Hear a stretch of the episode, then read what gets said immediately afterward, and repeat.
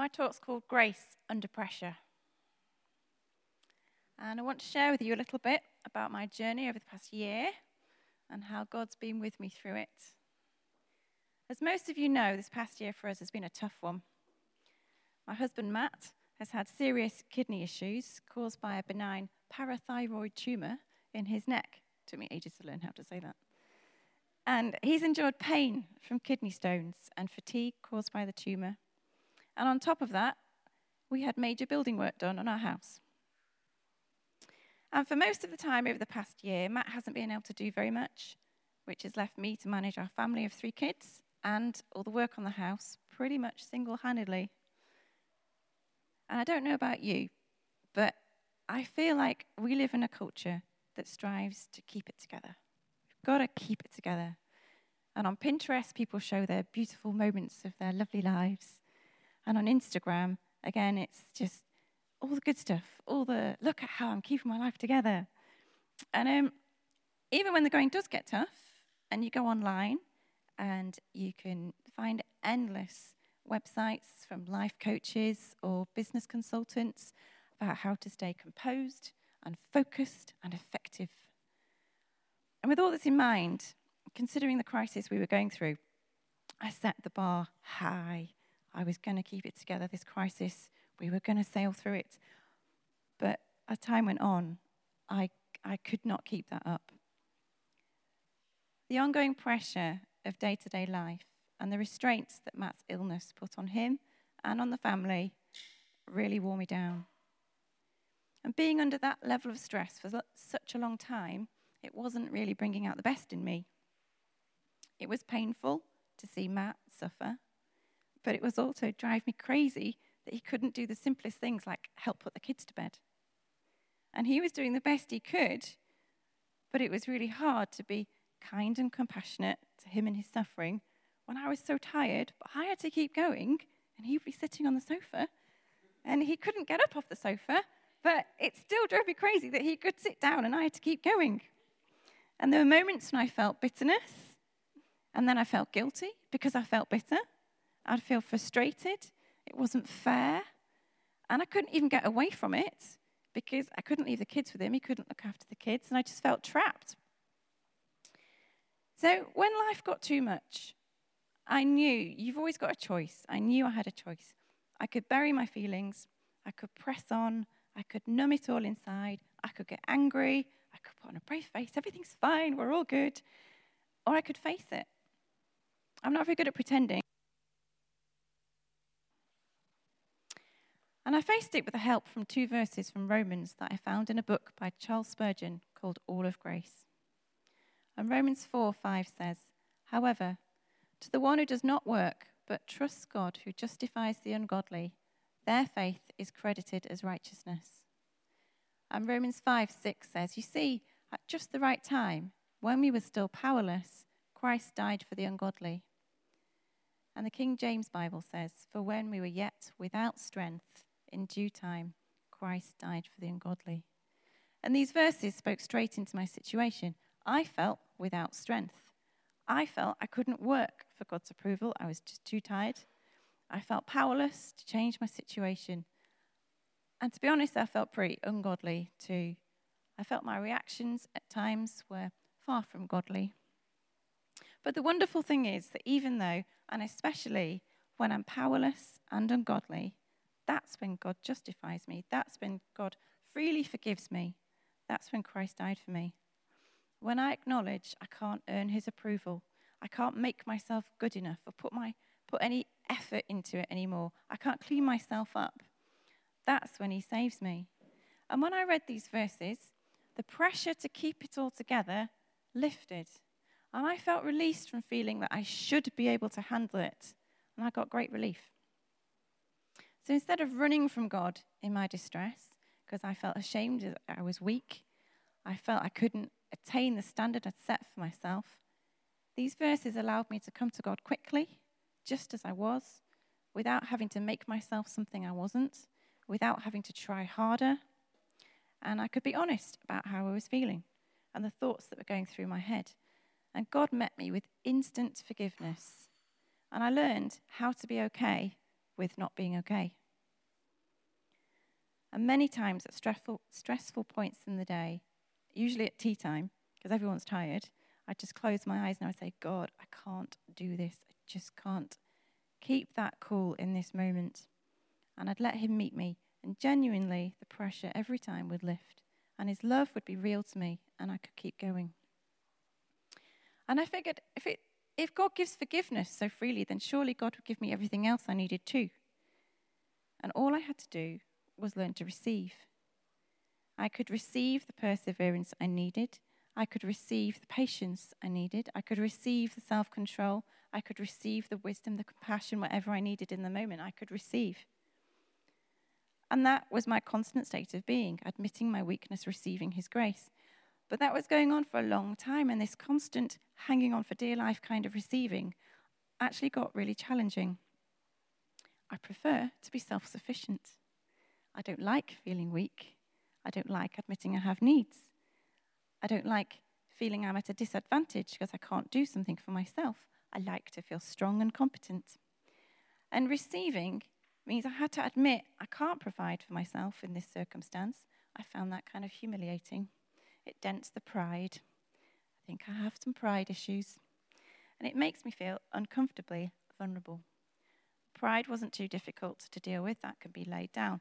But the vulnerability requires trust that the person you expose your need to is going to take good care of your needs. And I think that kind of trust is a bit hard, especially hard for me because I grew up with a difficult relationship with my dad. And some of that hurt from the past is actually still deeply buried inside. And all this admitting my need to God exposed defenses deep down that I put up a long time ago. Because I felt like in my spirit I was saying, God, I need you. I receive, I just let you give to me. But that clashed with this you know, defensive mechanism. I'm protecting myself. God, I need you. I need to receive, but I'm protecting myself. And there was a conflict. And I can't say it's all been resolved, but it's a deliberate choice to trust God when my instincts go up and I go into fight or flight. And I can say, no, I can trust God. God is love. God is patient. God is kind. God won't hurt me. And when I let God in and the tears come, I just go with it. And little by little, God heals me and it gets easier. So I found all this very challenging. And I want to end with a verse for us to reflect on.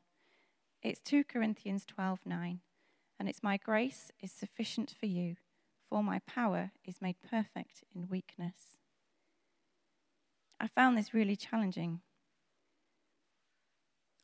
Is His grace really sufficient for me? Is His grace really sufficient for you? And how do we feel about His power being made perfect in our weakness? Are we okay with that? If, like me, there's room for trust in God, if, you're, if there's room for your trust in God to go a little deeper, we're going to have a time of reflection. And you can use this time to repent of self reliance. You might feel you need to repent of some pride. You need to you may need to surrender some defenses if you've been hurt. And we can practice receiving His grace. So I'm just going to do a quick prayer and then we'll have a minute of just practicing receiving now. Father God, I thank you, you're a God of compassion. And I ask you, Lord, you would enable us to trust you more. So, Lord, by your Holy Spirit, would you come now and enable us to experience your grace anew? In Jesus' name,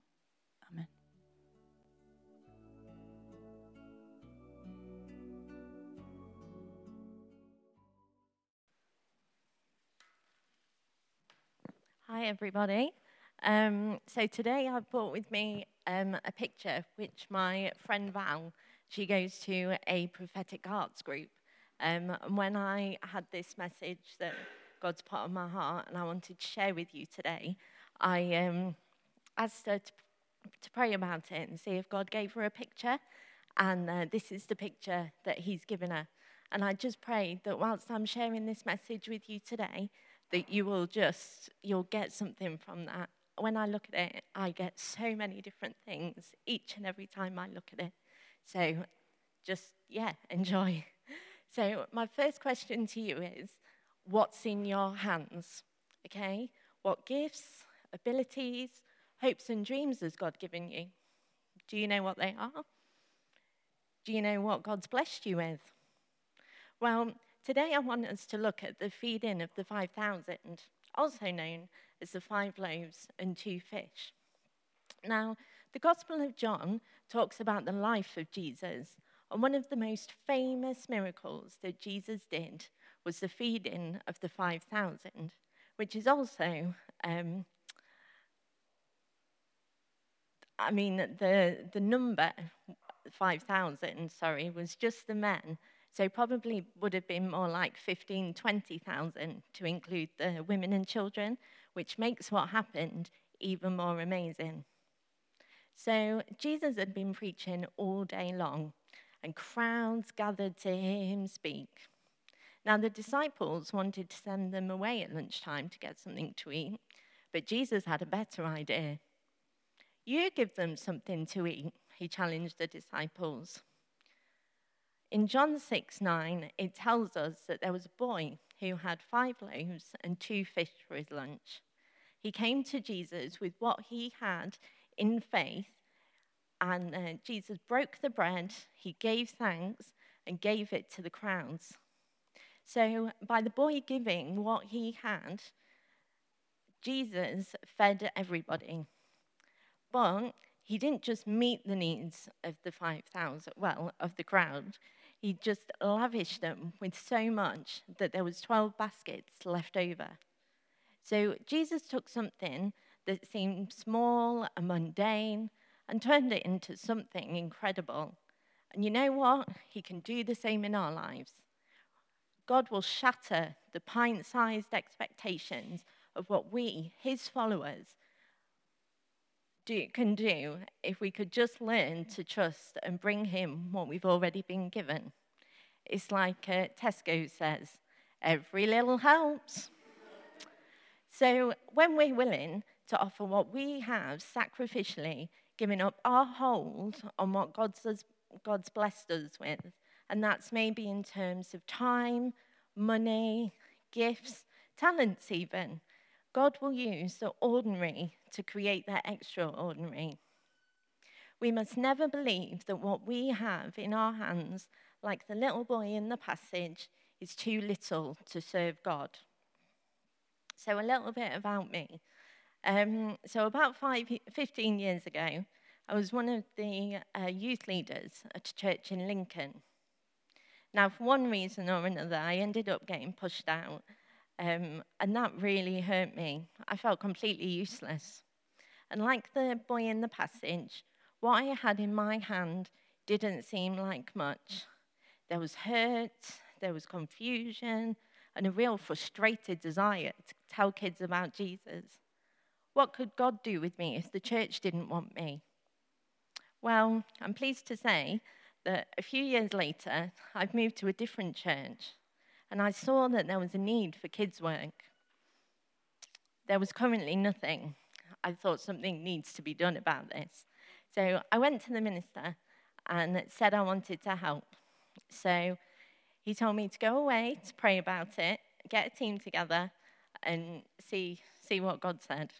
So I offered what I had in my hands to God so that included my gifts, my hopes, even my hurts and my doubts, and ask, Can you use them, God? And if we ask that, you know what? He will always say yes. A year on, we have kids' church on a Sunday morning. We've called the group Tiger, which stands for Together in God Always. And it's great because God is changing lives. Even though I worried about getting hurt again, I took a step of faith, gave God what I had in my hands, and He started something new. And it's really exciting. 1 Corinthians 1:27 says, "But God chose the foolish things of the world to shame the wise.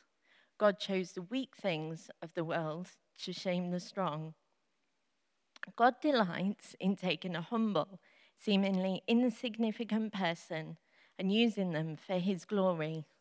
And God delights in taking a humble, seemingly insignificant things in our hands, just like the five loaves and the two fish, and using them for His glory. So let me encourage you today whatever's in your hands, whether it's talents, hopes, or dreams, please don't doubt. Give it to God. And you know what? See what He does. It's amazing. Thank you.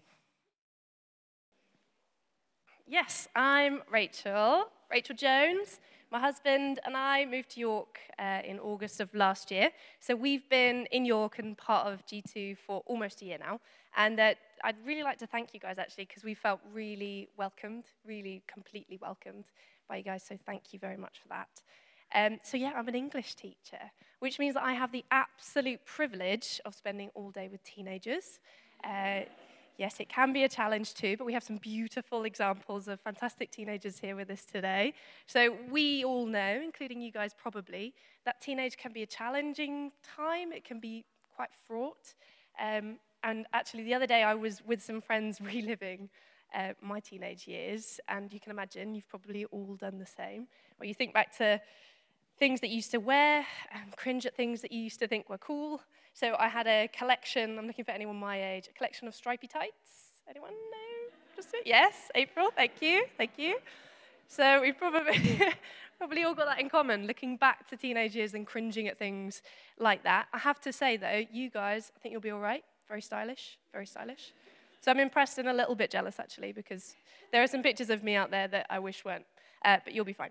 So, unquestionably, for me, the most significant thing that happened in my teenage years was that I became a Christian. I became a Christian when I was 18, and uh, I'd been in church always, uh, but it was never real for me. It wasn't something that I accepted for myself. So, when I found myself at 18 having lived my own way, really hurting, really quite broken, and really ashamed, it was incredible for me on that day. I remember it vividly. For me, I know it's not for everybody. For me, it was like a, a light bulb moment when I realized what it was that Jesus had done for me. And I really understood it. And in that moment, when I accepted it, I accepted the sacrifice that He'd made for me. It was amazing. Uh, it was, I did experience that freedom that He won for me on the cross, and it was incredible. Really amazing. I'll always remember it. However, quite soon afterwards, somewhere along the way, I did fall back into like an old way of thinking about myself, really. And very quickly, I found myself being weighed down again by guilt um, and by shame, actually. Uh, not just for the sin that was in my past before I'd given my life over to Jesus, but for the sin that was still in my life as I was following Jesus. I still just really struggled with the guilt of that. Um, and it really was actually like a dark cloud hanging over me, or like chains. In the Bible, it's often described as chains or a type of slavery. And it really did feel like that for me. Um, and actually, it completely robbed me of any joy, that joy that I'd experienced when I'd given my life to Jesus. So, um, yeah, I was basically falling back into the same slavery that He'd redeemed me out of. And um, in fact, somebody who I knew well, who was not a Christian, um, observed this about, about me once and remarked, um, No one does guilt like Christians. And that really stayed with me. It's always stayed with me. And in that moment, it was like a flag going up in, in my mind that something was wrong with the way that I understood the gospel and the way that I saw myself. Because um, apparently it didn't look much like good news for people on the outside looking in. So maybe this is something that you can recognize in your own life, your own way of thinking, possibly.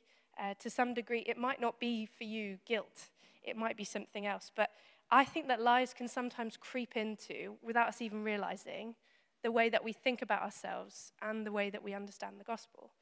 Um, because even if we here today know that we are saved by grace, even if we know that what Jesus did was enough to make us right with God, we can still sometimes fall into the trap of thinking that we need to work hard to make ourselves good enough, to feel that we deserve, possibly, what He did for us. Or sometimes we feel that we have to transform ourselves in our own strength, by our own willpower. I will not touch those chocolate biscuits. Or sometimes it can cause us, tragically, to pull away from God and to not allow ourselves close to Him because of the shame that we feel. Well, Paul would encourage us, not Paul, but Paul, you know Paul, um, would encourage us as he did the Galatians. I'm sure Paul would as well, actually. Paul. Uh, he encouraged the Galatians not to return to their old ways of thinking, but instead to rely completely on what Jesus did for us. So you'll, you might know this verse uh, that Paul writes in Galatians It is for freedom that Christ has set us free. Stand firm then, and do not let yourselves be burdened again by the yoke of slavery. So when I read this, I realize that I need to hear the gospel today. And by that, I mean the message of what Christ did for me. I need to hear it today as much as I needed to hear it on that day that I was saved. I realized that I need to hear it, I need to accept it, I need to allow it to set me free every day. And I believe that we as Christians need to keep coming back and back and back and back to the gospel on a daily basis I think that we sometimes have the misconception that hearing the gospel is for people who aren't saved yet. But I just really believe that, for me anyway, I need to hear it every day. We need to remind ourselves that we don't rely on our own goodness, we rely on His. That we don't need to hide away from God the Father, because now we are in Christ and we are children of God. That when He looks at us, He sees Christ. Because this knowledge changes everything it changes us. And actually, it's the source of our joy as well. And I think it's also worth pointing out that it's not just this issue of guilt. Perhaps it's not something that you've struggled with, but if you think about anxiety, the things that we're anxious about, when we put them in the context of the cross and what Jesus did for us, kind of disappear. We realize we have nothing to fear. And the disappointments that we experience through life, they are overshadowed by the lavish, generous gift that we are given because of the cross. And my husband and I were discussing this morning that actually this can happen, it's a tendency for this to happen as well, when things are really good. Um, you know, I've done really well recently. I've got promotion. I'm doing, I'm doing great. Tendency can be to take our eyes off what Jesus did for us and instead look at what we're doing and feeling proud of ourselves. So to close, Christian asked us recently, what is the church that we see? What is our ambition, our hope for church here as G2? And um, for me, the thing that's heaviest in my heart is that I see a church of people who come together on a Sunday, and in our meetings and in our worship, we fix our eyes on Jesus and what he did for us on the cross. That we dwell on it, that we celebrate it together, that we are transformed by it and that we carry it out with us, that really simple truth to the people that we see on a day to day basis. So I just want to leave you with a verse from 2 Corinthians. We all, all here, who with unveiled faces contemplate the Lord's glory, are being transformed into his image with ever increasing glory, which comes from the Lord, who is the Spirit.